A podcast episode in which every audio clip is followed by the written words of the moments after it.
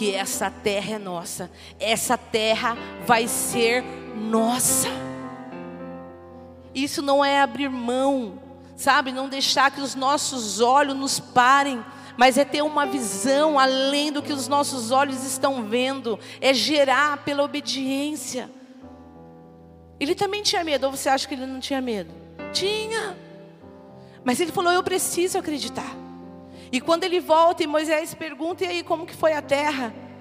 Né, o povo trazendo cachos de uva, trazendo a fartura que Deus tinha prometido para aquele povo. Porque Deus tirou da escravidão para levar para uma terra próspera, para que o povo pudesse ter paz. Só que no caminho, nós temos que enfrentar algumas coisas, como aquele povo teve que enfrentar.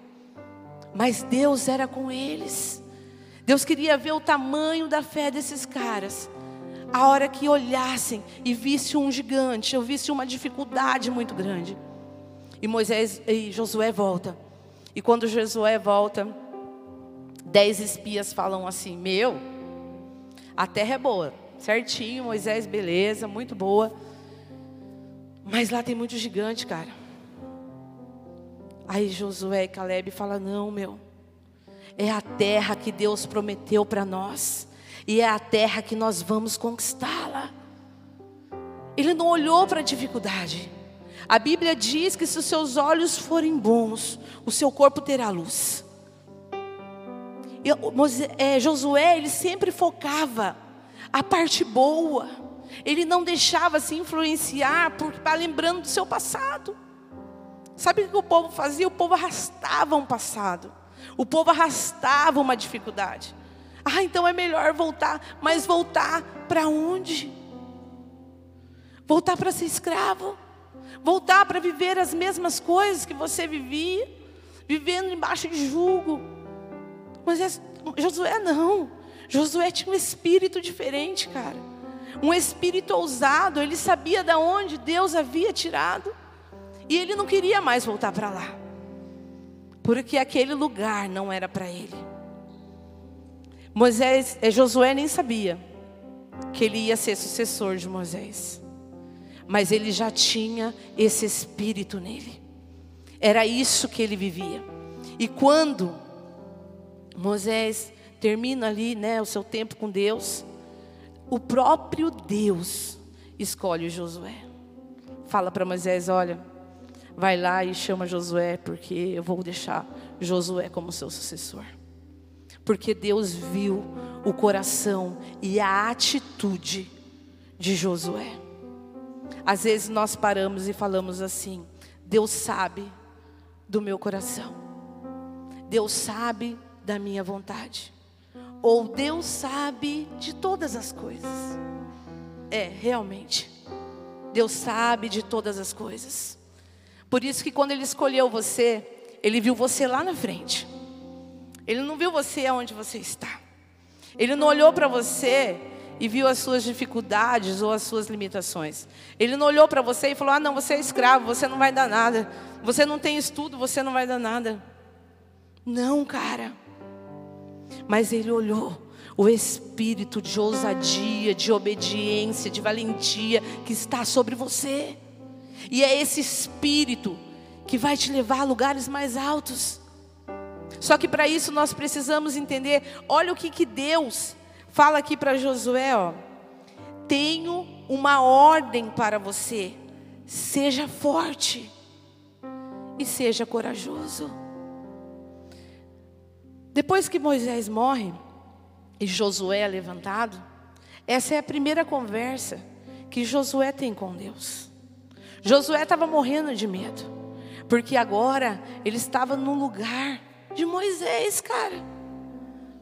E ele ia ter que ter atitudes e agir da mesma maneira e ouvir a voz de Deus da mesma maneira. E, as, e os sinais de Deus ia ter que agir na vida de Josué da mesma maneira. Agora você imagina o medo do cara. A hora que falei, é você, cara, que vai ser meu sucessor. Aí Deus tem uma conversa com ele, orientando ele como ele devia fazer. Falou: olha, eu tenho uma ordem para você. Seja forte e corajoso. Porque Deus sabia. que na vida Josué teria muitos desafios. Até aqui ele teve um espírito, né, de ousadia, valentia. Só que ele falou: "Ó, oh, meu, você precisa continuar nesse espírito. Você vai ter que ser forte, corajoso, porque vão ter dias na sua vida que vão ser muito difíceis. E nesses dias, você vai ter que continuar e vai ter que permanecer nessa força, nessa força que sou eu. Medita na minha lei, de dia e de noite, e não se afaste dela. Você entende? Às vezes você quer ter coragem ou quer ficar de pé, ou quer ser um homem cheio da presença de Deus. Mas você não tem a atitude de ler uma Bíblia. Você não tem a atitude de adorar o seu Deus de uma maneira diferente. Mas você quer ter força. Você quer ter coragem, você quer vencer, você quer viver coisas diferentes. Você quer viver o melhor de Deus. Talvez você acorde assim. Hoje eu quero viver o melhor de Deus. Hoje eu vou para cima. Eu vou começar a ler hoje. Eu vou começar a jejuar hoje. Eu vou começar tantas coisas. Só que você não consegue. E aí você espera o outro dia e você fala: Não, amanhã. Amanhã eu vou fazer. E aí eu não paro mais, porque eu sou assim. Quando eu começo, eu não paro. E aí passa uma semana e você está do mesmo jeito. Sabe por quê? Porque se nós não entendermos que precisamos dessas coisas para permanecer na presença de Deus, nenhum de nós vai ficar. Você não pode se alimentar só com o que eu falo para você. Você tem que viver uma verdade na palavra de Deus. Você tem que ler a palavra de Deus, sabe por quê? Porque isso aqui é o alimento para a sua alma, é a direção para a sua vida. E se você não fizer isso, não vai adiantar eu pôr a mão na sua cabeça e falar: Deus, enche ele, traz o espírito de valentia sobre ele, de ousadia. Não vai adiantar. Porque quando nós decidimos viver um chamado, nós fazemos escolhas, e essas escolhas é fazer algo diferente. O pastor sempre fala aqui de uma igreja flácida, mas que nós somos o povo chamado para viver uma igreja diferente, uma igreja com estrutura, uma igreja posicionada, uma igreja firme, sabendo o que quer viver.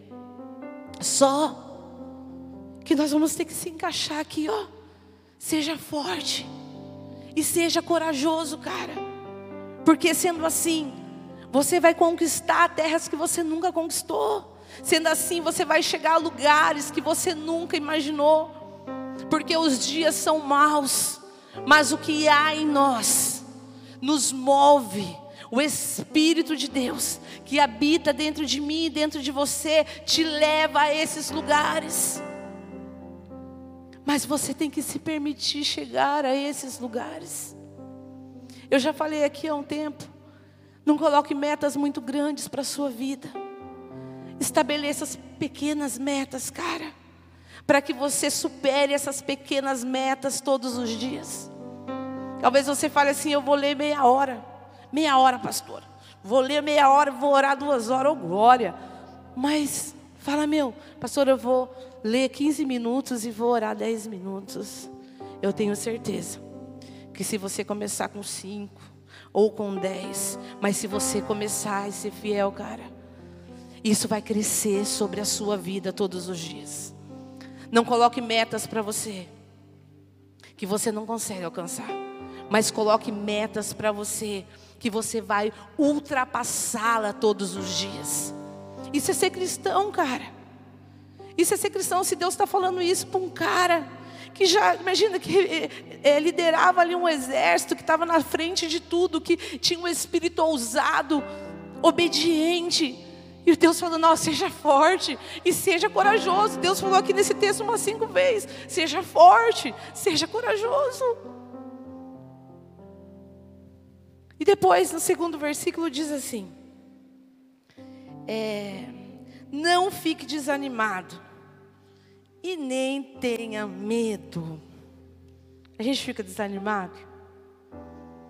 Tem dia que vem um desânimo sobre nós. Fala aí, quem vive essas coisas? Tem dia que você não quer fazer nada. Talvez porque nada deu certo daquilo que você planejou para sua vida. Tem dias que o desânimo te toma de uma tal maneira que você não consegue ver que Deus é com você todos os dias. E esse desânimo vai avançando, cara, ganhando território cada dia mais na nossa vida, porque nós deixamos isso acontecer. Aí Deus fala: não tenha medo, porque às vezes nós olhamos coisas e achamos impossíveis de vivê-las. Olhamos coisas e falamos: não, isso não é para mim. Eu não vou conseguir viver isso, é muita coisa para mim viver. Você pode não acreditar em você, cara. Mas quem te escolheu, acredita em você. Então, sabe, se nesse tempo de que nós estamos vivendo, nós não nos posicionarmos diante as situações que nos afligem, cara, não vai ter outro tempo, não vai ter outro tempo. Nós viramos o ano de 2021, agora estamos no começo de 2022. Tempo de fazer tudo diferente. Vamos viver um ano diferente? Vamos, fazendo coisas diferentes. Chega de ficar na comodidade. Chega de ficar nesse lugar sem novidade. Senão você vai passar 20 anos. E você vai falar, pastora, nossa, não acontece nada na minha vida. Tem pessoas que vão para a célula e fica, faz cinco anos que eu faço célula. E tem pessoas que vão para a célula e ficam cinco anos. E elas me falam assim, nossa, não aconteceu nada na minha vida. Acontece na vida de todo mundo, mas não acontece na minha. Por que será? Aí eu pergunto, por que será? Será que Deus olhou para você e falou: Eu não vou fazer nada para você. Eu vou fazer para todo mundo, mas não vou fazer para você? Não, cara. Porque nos dias de desânimo, é que nós mostramos quem nós somos, é que nós mostramos aonde está a nossa fé, aonde está a nossa estrutura, cara. É nesses dias difíceis que acontecem as maiores coisas, os maiores milagres. A Bíblia diz que deu uma tempestade muito forte. E Jesus estava no, no barco com os seus discípulos e ele ia passar de, né, de um lago para o outro ali. E de repente uma forte tempestade sobreveio né, sobre aquele barco. E Jesus estava dormindo. Jesus estava descansando, de boa lá na proa do barco. E a tempestade veio, o vendaval veio, e os discípulos apavorados, falando: Meu Deus, será que ele não está vendo que está acontecendo isso? Ele está dormindo, cara. Ele está sossegado. Foram lá e chamaram Jesus. Fala, Jesus, olha a tempestade, olha o que está acontecendo. Será que o senhor não está vendo isso? E Jesus, com uma palavra, acalmou aquela tempestade e falou: Por que vocês têm medo? Vocês ainda não têm fé? Por que, que Jesus falou isso, cara? Porque quando você morre de medo de uma situação, quando você tem medo de romper algo, é porque a sua fé, cara, não está em Jesus. A sua fé ainda está em você. Sabe por que não rompemos coisas na nossa vida? Porque confiamos na nossa força. Confiamos naquilo que podemos fazer. E não dependemos do que Deus tem para gente, para que a gente viva. Esses dias eu encontrei uma moça, uma moça cristã também, numa lanchonete, e ela me falou assim: Nossa, que bom que eu te encontrei, pastor. É, meu marido perdeu o trabalho. Ele trabalha 20 anos no banco e ele foi mandado embora. E isso quebrou a estrutura da minha casa. Eu estou desesperada, porque eu não sei o que fazer. A única coisa que eu tenho é um pequeno comércio e uma lanchonete, e eu estou vivendo dessa lanchonete. Só que eu tenho medo, porque Deus falou que era comigo na lanchonete, que Ele ia fazer aquilo prosperar. Eu acredito nisso, mas de repente o meu marido, que é a minha estrutura, ficou desempregado. E aí nós já tivemos que vender o carro. E agora eu estou com medo de ter que vender mais coisas, ou assim as minhas filhas vão ficar sem alguma coisa. Mas Deus falou que ia ser comigo. Eu falei, por que você tem tanto medo? Se Deus falou que é com você. Porque esse medo, esse pânico, está tomando conta da sua vida. Se Deus falou que é com você. Uma coisa é falarmos que temos fé e acreditamos no que Deus fala conosco.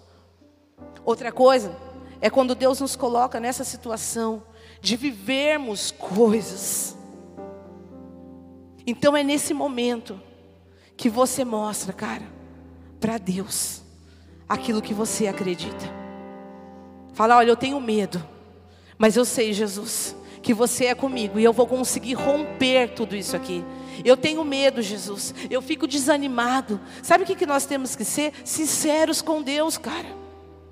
Sincero com Deus, sinceros com a igreja, sincero com os nossos líderes, com os nossos pastores. Vamos viver um evangelho de verdade, cara. Um evangelho que você pode mostrar quem você é.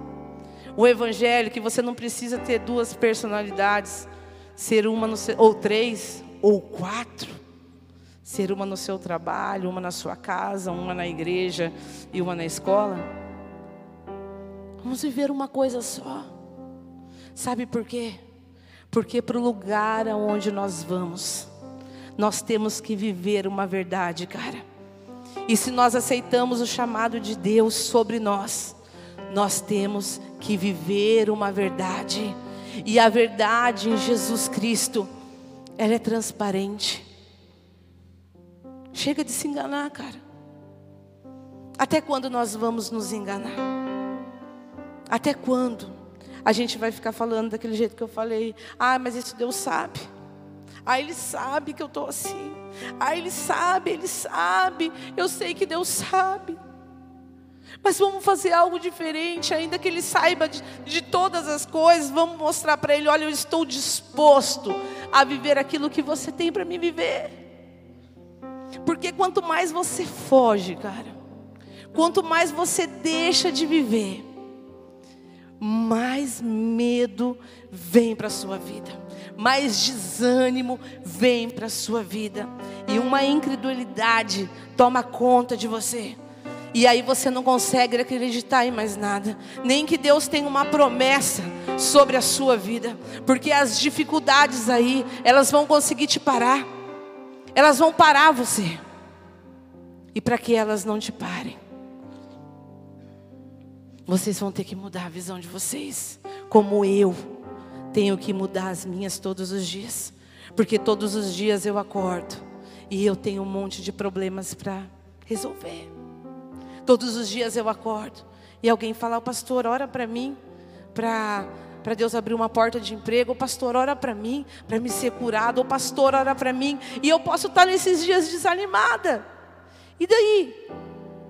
Daí que eu entendi que o meu chamado é maior do que o meu desânimo. Aí que eu entendi que o meu chamado é maior que o meu medo. Então todas as coisas, quando eu entendo o que eu sou e o que eu estou vivendo, ficam pequenas demais para as minhas dificuldades. Você consegue entender isso? Aí sabe o que, que eu faço? Eu vou lá e oro cheio de fé. Eu penso primeiro, falo, nossa Jesus, junta a sua fé com a minha, porque eu preciso gerar algo aqui. Não para que eles falem, nossa, a pastora Gi orou para mim aconteceu algo extraordinário. Não, mas para que eles vejam a sua glória sobre a sua igreja, sobre a minha vida, e nós sejamos testemunho daquilo que estamos vivendo. E isso faz toda a diferença, cara. Aí Deus fala para Josué assim: é, porque eu, né, não fique desanimado e não tenha medo, porque eu, Senhor seu Deus, estarei com você em qualquer lugar para onde você for. Ou seja, pode ir, Josué. Pode ir. Pode ir que eu vou estar com você todos os dias. Pode ir, que aonde você for, eu estarei com você. Porque sobre você está um espírito de obediência. Sobre você está a minha palavra. Sobre você, Josué. Josué resolveu viver algo, gente. E quando nós decidimos viver algo, Deus é conosco. E Ele vai ser todos os dias. Se eu não acreditar no seu chamado, você acredite, você no seu chamado, cara. Porque Deus Ele acredita em você. Deus não faz escolhas erradas. Deus sabe quem Ele chama. E Ele chama pessoas assim, ó, como Josué, como eu e como você, que éramos escravos outrora do mundo. Eu sempre peço para as pessoas voltarem a lembrar do que eram antes de estar na presença de Deus. Sabe para quê? Para que isso gere em você um espírito de gratidão, cara. Se hoje você está vivendo dias difíceis, você pode ter certeza que os dias que você viveu sem Cristo são muito piores. Eu estou com medo, eu estou desanimado, mas eu tenho que ser forte, eu tenho que ser corajoso, porque o meu Deus está comigo todos os dias. É nisso que se resume a palavra de Deus. Você vai ter medo, vai, cara. Você vai ficar desanimado, você vai, cara. Vai ter dia que você não vai querer vir na igreja, vai ter. Vai ter dia que eu falo com as meninas que você vai estar desviado dentro de casa. Aí eu falo, o que é isso, pastora, estar desviado dentro de casa? Vai ter dia que você não vai querer falar com Jesus. Vai ter dia que você vai ficar brava com Ele. Porque não aconteceu aquilo que você queria que acontecesse. Não aconteceu aquilo que você planejou para a sua vida. Sabe o que um pastor disse? Ele disse assim: é, Você não pode ser qualquer coisa que deseja ser, mas você pode ser tudo aquilo que Deus quer que você seja. Talvez o que você planejou para você, você não, está, não esteja vivendo. Mas eu quero que você abra os seus olhos e veja onde Deus colocou você. Nós estamos tendo o privilégio de viver na presença de Deus, de ter um chamado, de ser escolhido por Deus. Deus libera uma palavra sobre a nossa vida que é estar conosco, que tudo aquilo que colocarmos a sola do nosso pé vai ser nosso. Só que nós não conseguimos. Não conseguimos entender isso. E vivemos lá no começo do texto. Você nunca será um derrotado. E porque um espírito de derrota vem sobre nós? E porque um espírito de incapacidade vem sobre nós? Talvez Deus queira que cada um de nós se lembre que não depende de nós, e sim dele, para que possamos viver grandes coisas. E eu quero que você reflita isso. Eu quero que você reflita o que você quer viver esse ano. O que você decidiu viver esse ano. Você está disponível para viver esse chamado, para ter a presença de Deus todos os dias com você. Ou vai ser apenas mais um ano, como o ano que passou, como outro, como outro, que nada aconteceu. Porque o que nós decidirmos hoje vai ser o que nós vamos viver amanhã. E nós oramos muito por essa igreja, para que essa igreja tenha esse coração, um coração que deseje viver coisas maiores. Porque Jesus, quando ele decidiu escolher você, ele sabia que ele tinha uma cruz para enfrentar. Ele já veio com esse propósito. Mas ele não podia ter desistido. Ah, ele podia ter desistido. Mas ele desistiu? Não desistiu. Porque ele tinha uma motivação. E essa motivação era muito maior, era igual de Josué. Josué tinha que levar um povo, tinha que guiar um povo para Deus. E a motivação de Jesus para aquela cruz Era o Kleberson, era o Cleito, era a Rosa, era o pastor Tato, era vocês, cara. A motivação de Jesus somos nós. E se nós somos essa motivação, é porque Ele olhou para nós e falou: Nossa, realmente aquele povo é essa geração que Pedro fala em, em 2 Pedro 9,10 que diz assim: Mas vocês são a raça escolhida, os sacerdotes do rei, a nação completamente dedicada a Deus, o povo que pertence a Ele. Vocês foram escolhidos para anunciar os atos poderosos de Deus, que os chamou da escuridão para a maravilhosa luz. Antes, vocês não eram o povo de Deus, mas agora são o seu povo. Antes não conhecia a misericórdia de Deus, mas agora já receberam a sua misericórdia. Nós somos esse povo. E se nós queremos viver algo diferente, vamos então, vamos nos unir, cara, para viver algo diferente. Muda os teus olhos. Começa agora a olhar, mudar a sua visão para as coisas boas, sabe por quê? As coisas ruins você vai suportar, cara, mas as coisas boas vão te levar a um nível ainda maior. Chega, chega de ter essa visão que te limita. Chega de ver defeito. Olha um irmão assim, sabe? Você olha para mim assim e fala assim: Nossa, você não tem que olhar para mim e falar assim: Nossa, olha a pastora, gordinha, tá? Não pode falar isso, hein, gente? Põe todo mundo de baixo. Não. Você tem que olhar para mim e falar: Pô, a pastora está suando lá em cima. Para gerar uma palavra de bênção para as nossas vidas. Para que a gente decida viver algo novo hoje aqui. Porque na presença de Deus é assim: uma atitude sua muda a sua história. Agora, se você estiver sentado aí, falando, nossa, eu não vejo a hora desse culto acabar, para que eu possa ir embora assistir televisão, não gerou nada em você. Agora, se o seu coração está aí te incomodando e te falando realmente, eu não pensei o que eu faria de diferente ainda esse ano, mas eu preciso viver algo diferente esse ano. Eu preciso saber qual é o chamado de Deus para minha vida e o que eu preciso fazer para se encaixar nesse chamado e falar, Jesus, não me deixa fora desse chamado. Eu quero viver essas coisas. Eu quero ajudar você, Jesus, a ganhar o mundo. Eu quero ajudar você, Jesus, a ganhar essa cidade. Eu quero ajudar você, Jesus. Me usa, me gasta.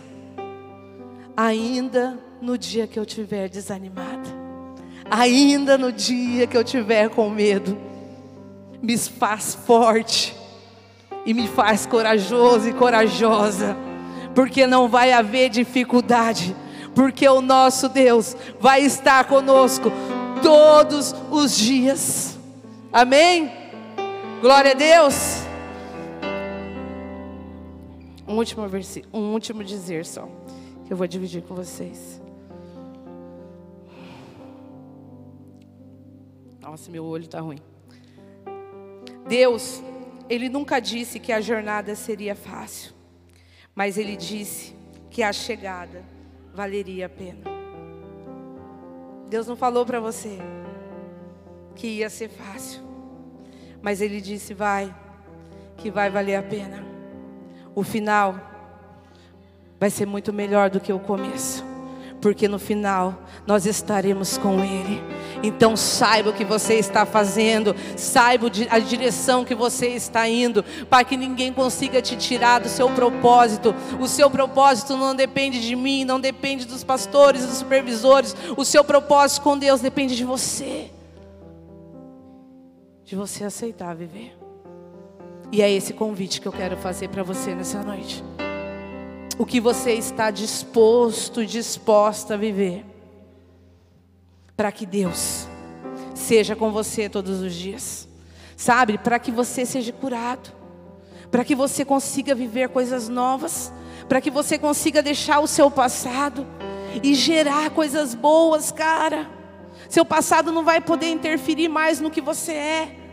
Mas o seu futuro você vai poder fazer diferente, porque o seu futuro depende de você. E talvez você esteja numa situação hoje que você fale: Nossa, pastora, mas não tem como eu sair daqui, porque eu já tentei sair desse lugar e eu não consigo. eu tenho algo bom para a tua vida. Jesus, Ele está aqui. E se essa palavra está sendo liberada sobre a sua vida, é que Ele vai te levantar hoje. Se você quiser, se você aceitar esse chamado. Então se levante, vamos orar. Se levanta, coloca de pé. Uh! Oh! Aleluia, Jesus. Aleluia, meu Deus.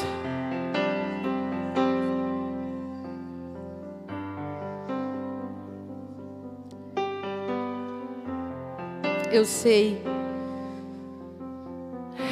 que quando nós levantamos as nossas mãos e nos rendemos a esse amor de Jesus, nós achamos que tudo vai se resolver, que nós vamos sair daqui e todos os nossos problemas vão estar resolvidos.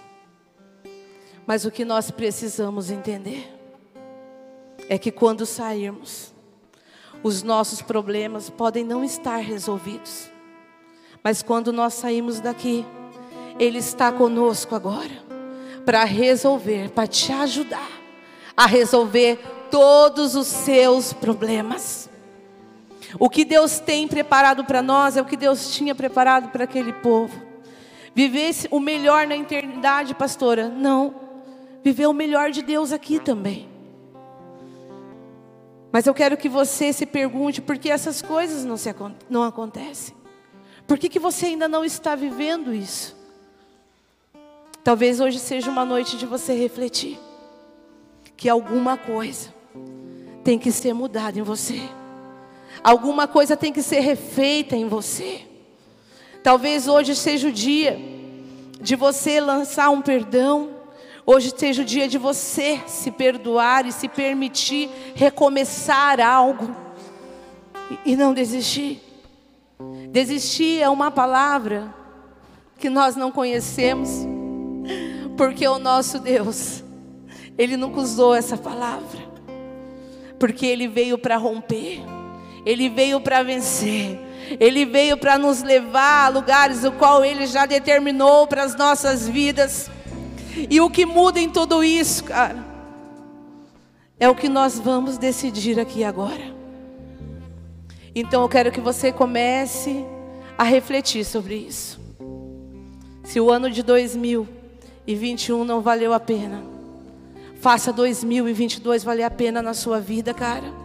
Conta com a gente. Conta com os pastores, conta com os supervisores, conta com os seus líderes, cara. Vem, sabe?